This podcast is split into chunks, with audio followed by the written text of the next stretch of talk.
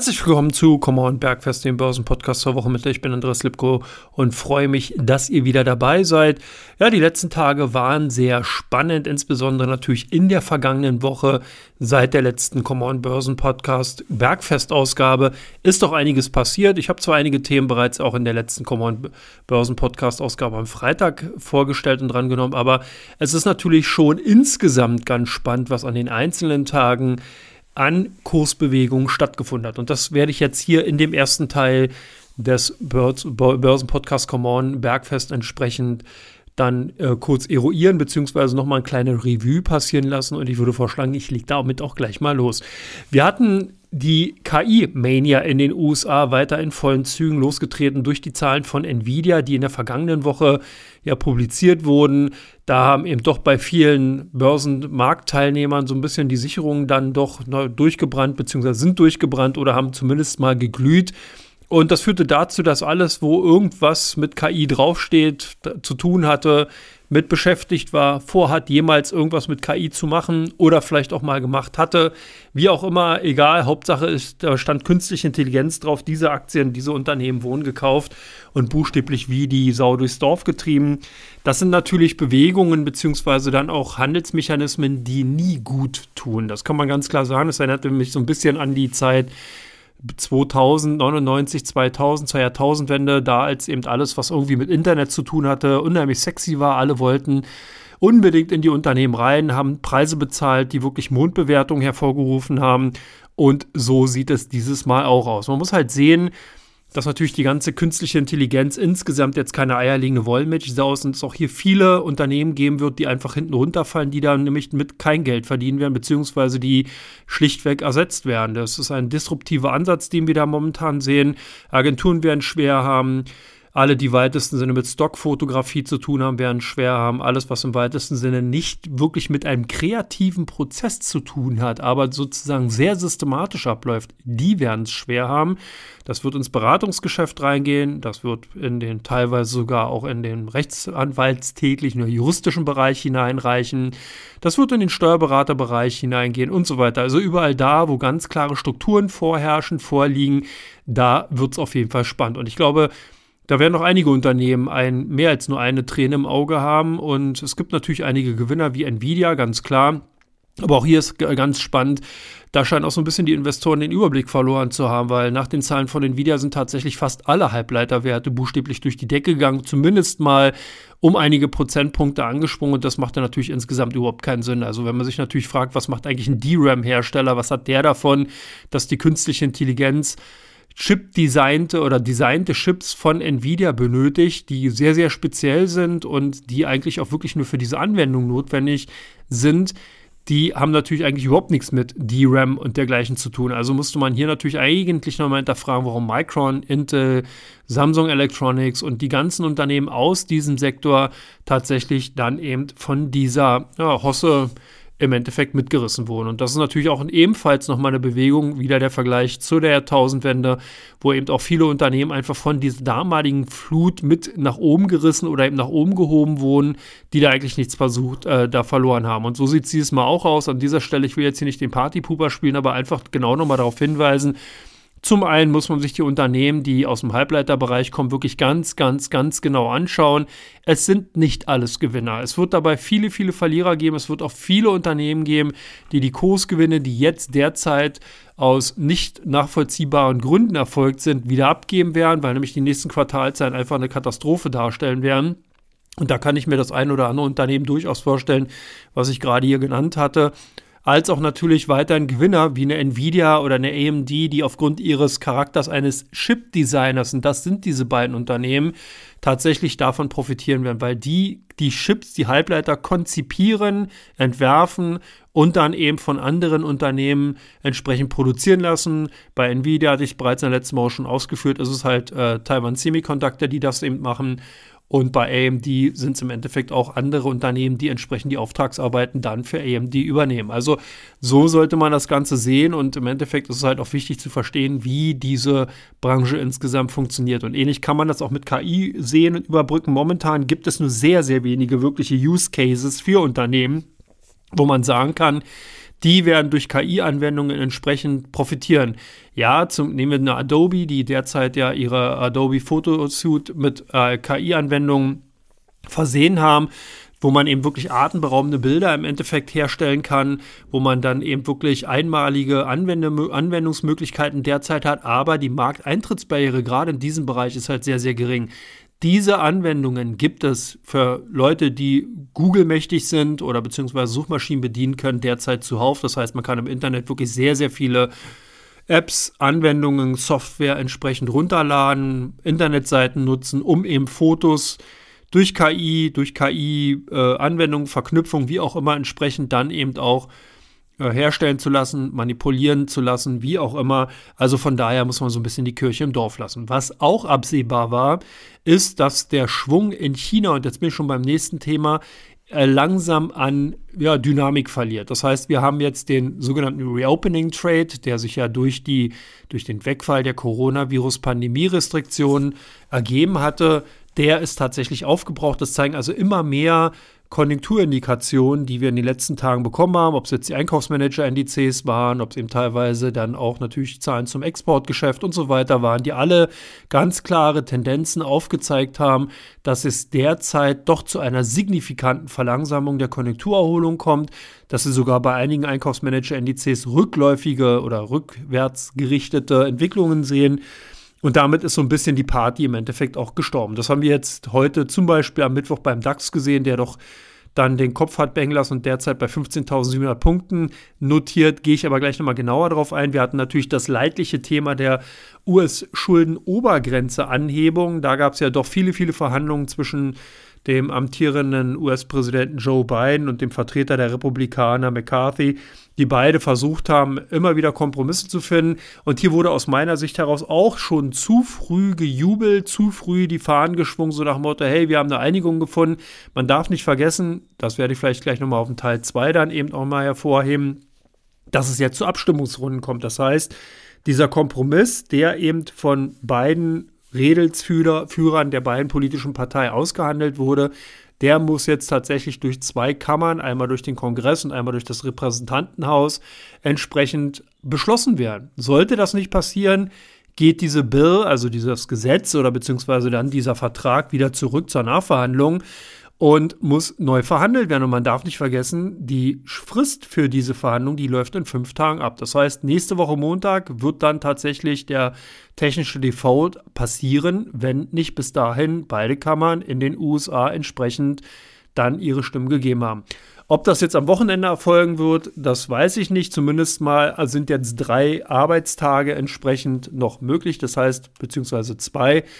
Wir sehen also den Donnerstag und den Freitag, wo eben dann zumindest mal die Möglichkeit zur Abstimmung. Es kann natürlich sein, dass am Wochenende eine Notsitzung dann nochmal erfolgen würde, aber es wird verdammt knapp. Also von daher hatte ich mich auch da so ein Stück weit gewundert, dass die Marktteilnehmer doch hier schon relativ früh in den Jubelmodus übergeschwungen sind und hier so ein bisschen vergessen haben, dass wir hier ein politisches Thema haben. Es gibt sehr, sehr viele Betonfraktionen in den USA, gerade bei den Republikanern, die die Situation einfach nutzen, um wirklich den Demokraten hier das Leben schwer zu machen, weil auf der anderen Seite natürlich dann so ein knapper, ja, wie soll man sagen, quasi Default auch natürlich aus politischer Hinsicht ich sage jetzt mal ein bisschen ketzerisch, vielleicht auch gewünscht ist, um halt hier wirklich dann eben den momentan die amtierende politische oder die regierende politische Partei einfach in Not zu bringen. Also von daher, die Situation ist eigentlich auch nicht ganz ohne und äh, demzufolge war ich da ein bisschen überrascht, dass hier einfach schon sehr, sehr früh dann eben, wie gesagt, die Euphorie an den Märkten zu sehen war.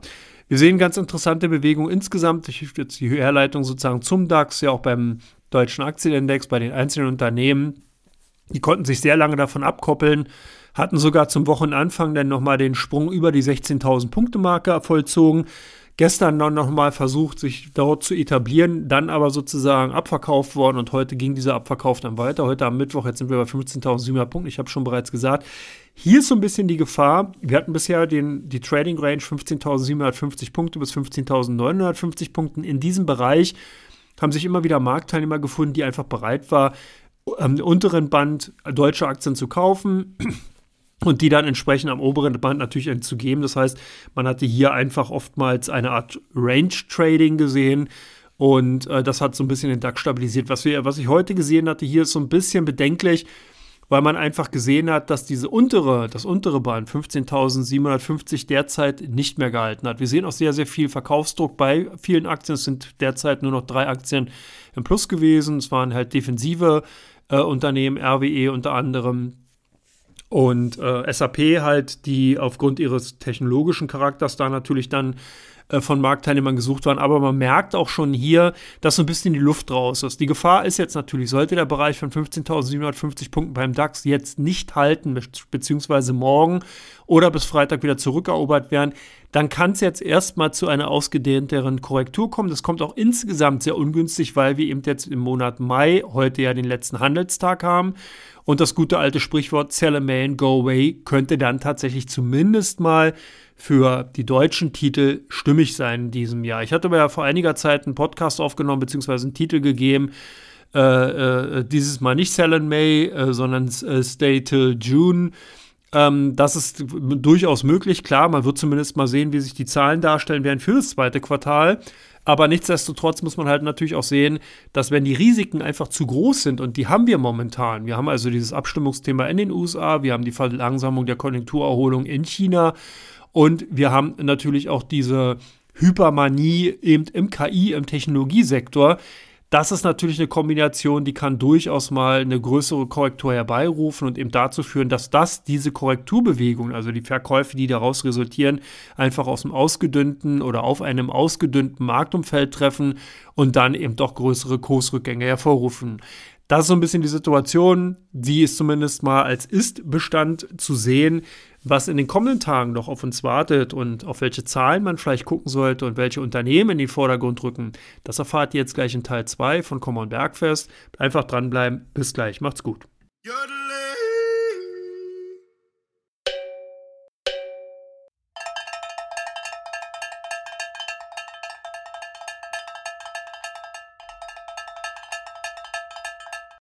Herzlich willkommen zurück zu Kummer und Bergfest Teil 2. Ich bin Andreas Lipko, freue mich, dass ihr es bis zu dieser Stelle hier weiter durchgehalten habt und wir kommen oder ich komme jetzt mal zu dem Ausblick für die kommenden Tage. Wie ich mir bereits schon Teil 1 so ein bisschen darauf hingewiesen habe, es ist, sind natürlich die Konjunkturdaten, die hier ganz klar im Fokus stehen werden. Das heißt, die makroökonomische Seite wird hier auf der Agenda bei den Investoren stehen. Man wird hier ganz klar schauen, wie entwickelt sich natürlich die Konjunktur sowohl in den USA als auch in Europa, sowohl als auch natürlich in China. Was ganz spannend ist, durch die Entspannung im US-Regionalbankensektor sind tatsächlich Spekulationen laut geworden, dass die US-Fed jetzt bei der kommenden Zinssitzung am 13. und 14. Juni bereits eine Zinsanhebung vornehmen könnte. Eine kleine 25 Basispunkte sind tatsächlich bereits derzeit im Gespräch. Dass man hier also das nachholt, was man eigentlich bei der letzten Sitzung bereits machen wollte, wo man im Protokoll ganz klar darauf hingewiesen hat, dass ähm, die US-Fed natürlich die Ereignisse im Bankensektor mit äh, auf der Agenda bzw. auf dem Radar gehabt hatte und einfach deswegen zurückhaltender war, bereits schon die Zinspause vorgenommen hatte und hier also dann eben diesen Zinsschritt nicht vorgenommen hat, der könnte sich tatsächlich dann jetzt im Juni äh, ereignen. Wäre jetzt kein großer schmerzender Schritt, aber zumindest mal ein Fingerzeig, dass hier also die FED weiterhin natürlich in diese Richtung agieren könnte. Also von daher, da sollte man mal gucken, wie, das, wie sich das Ganze entwickelt. Also nicht gerade ein Thema, was man auf die leichte Schulter nehmen sollte, weil das natürlich dahingehend nochmal ganz spannend wird. Ansonsten stehen natürlich morgen am Donnerstag traditionellerweise die Erstanträge auf Arbeitslosenunterstützung an. Hier dürften auch die Lohnstückkosten nochmal ganz klar im Vordergrund stehen. Das heißt, die Marktteilnehmer gucken natürlich, wie sich das Ganze, die Situation am US-Arbeitsmarkt darstellt. Wir haben zuletzt einen sehr robusten, einen sehr stabilen Arbeitsmarkt gesehen, sodass man hier natürlich die Befürchtung hat, dass gerade die Löhne gestiegen sein könnten. Das heißt, um eben Arbeitskräfte natürlich anheuern zu können, neue Arbeitskräfte, Jobs, offene Stellen besetzen zu können, muss man einfach mehr an Gehälter zahlen und das wurde dann insgesamt natürlich auch kombiniert mit anderen möglicherweise gestiegenen ähm, Kosten zu höheren Lohnstückkosten geführt haben. Wir bekommen des Weiteren äh, PMI-Daten, also den Einkaufsmanager-Index, eben auch aus dem herstellenden Sektor. Wir bekommen den ISM-Index und wir bekommen unter anderem einige Notenbanker-Reden. Ähm, Herr Harker wird morgen eine Rede halten und das wird sicherlich auch nochmal ganz spannend sein. Wir bekommen am Freitag die offizielle Arbeitslosenquote aus den USA um 14.30 Uhr. Durchschnittliche Stundenlöhne, das ist im Endeffekt auch nochmal ganz wichtig, hatte ich ja gerade schon ausgeführt zu den Lohnstückkosten. Das heißt also hier dann nochmal auch die offiziellen Zahlen dazu und äh, dahingehend zumindest mal in dieser Woche das Zahlen-Setup, worauf man achten sollte. In der kommenden Woche geht es dann weiter. Da geht der Blick natürlich auch ein bisschen weg von den USA hin auch in die Eurozone. Da bekommen wir nämlich den Einkaufsmanager-Index für die Eurozone. Wir bekommen den Gesamtindex äh, für Deutschland. Wir bekommen aus Deutschland die Handelsbilanz, was sicherlich ganz spannend sein wird. Aus den USA geht es dann weiter mit äh, einigen auch wieder Einkaufsmanager-Indizes, diesmal für den Dienstleistungssektor. Das zieht sich dann am Dienstag äh, weiter, zumindest mal in, Deutsch, äh, in Europa für die Einzelhandelsumsätze durch. Ansonsten insgesamt da eher ein ruhigerer Tag. Und am kommenden Mittwoch dann die, äh, nochmal einige Zahlen aus China, die interessant sein dürften. Die Handelsbilanz, Export, Importe, die sicherlich äh, spannend sind. Und auch in den, aus den USA wird die Handelsbilanz vorgelegt. Dann geht das Ganze auf die mikroökonomische Seite oder schwenkt rüber. Wir bekommen heute die Zahlen von Salesforce. Das hatte ich ja bereits in der letzten Woche schon gesagt. Also heute unbedingt nochmal nachbörslich gucken, wie sich die Aktien von Salesforce entwickeln. Wir bekommen heute CrowdStrike-Zahlen, ebenfalls sehr, sehr spannend, gerade hier aus dem äh, äh Cybersecurity-Bereich. Morgen wird Broadcom in, in die Zahlen vorlegen. Das dürfte auch nochmal äh, ganz interessant sein. Und äh, Lululemon ist in letzter Zeit auch im Gespräch gekommen. Da gab es ja den einen oder anderen Skandal, beziehungsweise da äh, gab es ja doch einige Befürchtungen. Das dürften morgen sicherlich die Zahlen auch nochmal interessant sein. Z-Scaler ebenfalls mit Zahlen am 1. Und das zumindest mal in dieser Woche. In der kommenden Woche geht es dann weiter mit SFC Energy aus Deutschland, United Health in den USA, dürfte nochmal ganz spannend sein. Wir werden des Weiteren Freeport McMoran am Dienstag bekommen, am 6.6. Und äh, dann natürlich auch nochmal die Zahlen von Nordex, ebenfalls sehr interessant. Taiwan Semiconductor unbedingt am 6.6. ebenfalls nochmal auf der Agenda behalten. Das wird gerade spannend. Stichwort Nvidia. Und dann geht auch in Europa der Zahlenreihen weiter mit Air France, Auto 1 unter anderem. Aber das werde ich dann natürlich in der kommenden Woche am Mittwoch nochmal genauer darlegen. Dann wird es nämlich dahingehend auf jeden Fall nochmal ganz spannend. Wie gesagt, also so ein bisschen die Schatten der Notenbank-Sitzung von der US-Fed dürfte schon so leicht zu erkennen sein, werden natürlich dann tendenziell in den kommenden Tagen immer größer und dunkler werden. Also von daher dahingehend auch nochmal die Blickrichtung in Richtung USA und in Richtung dann natürlich den Konjunkturzahlen.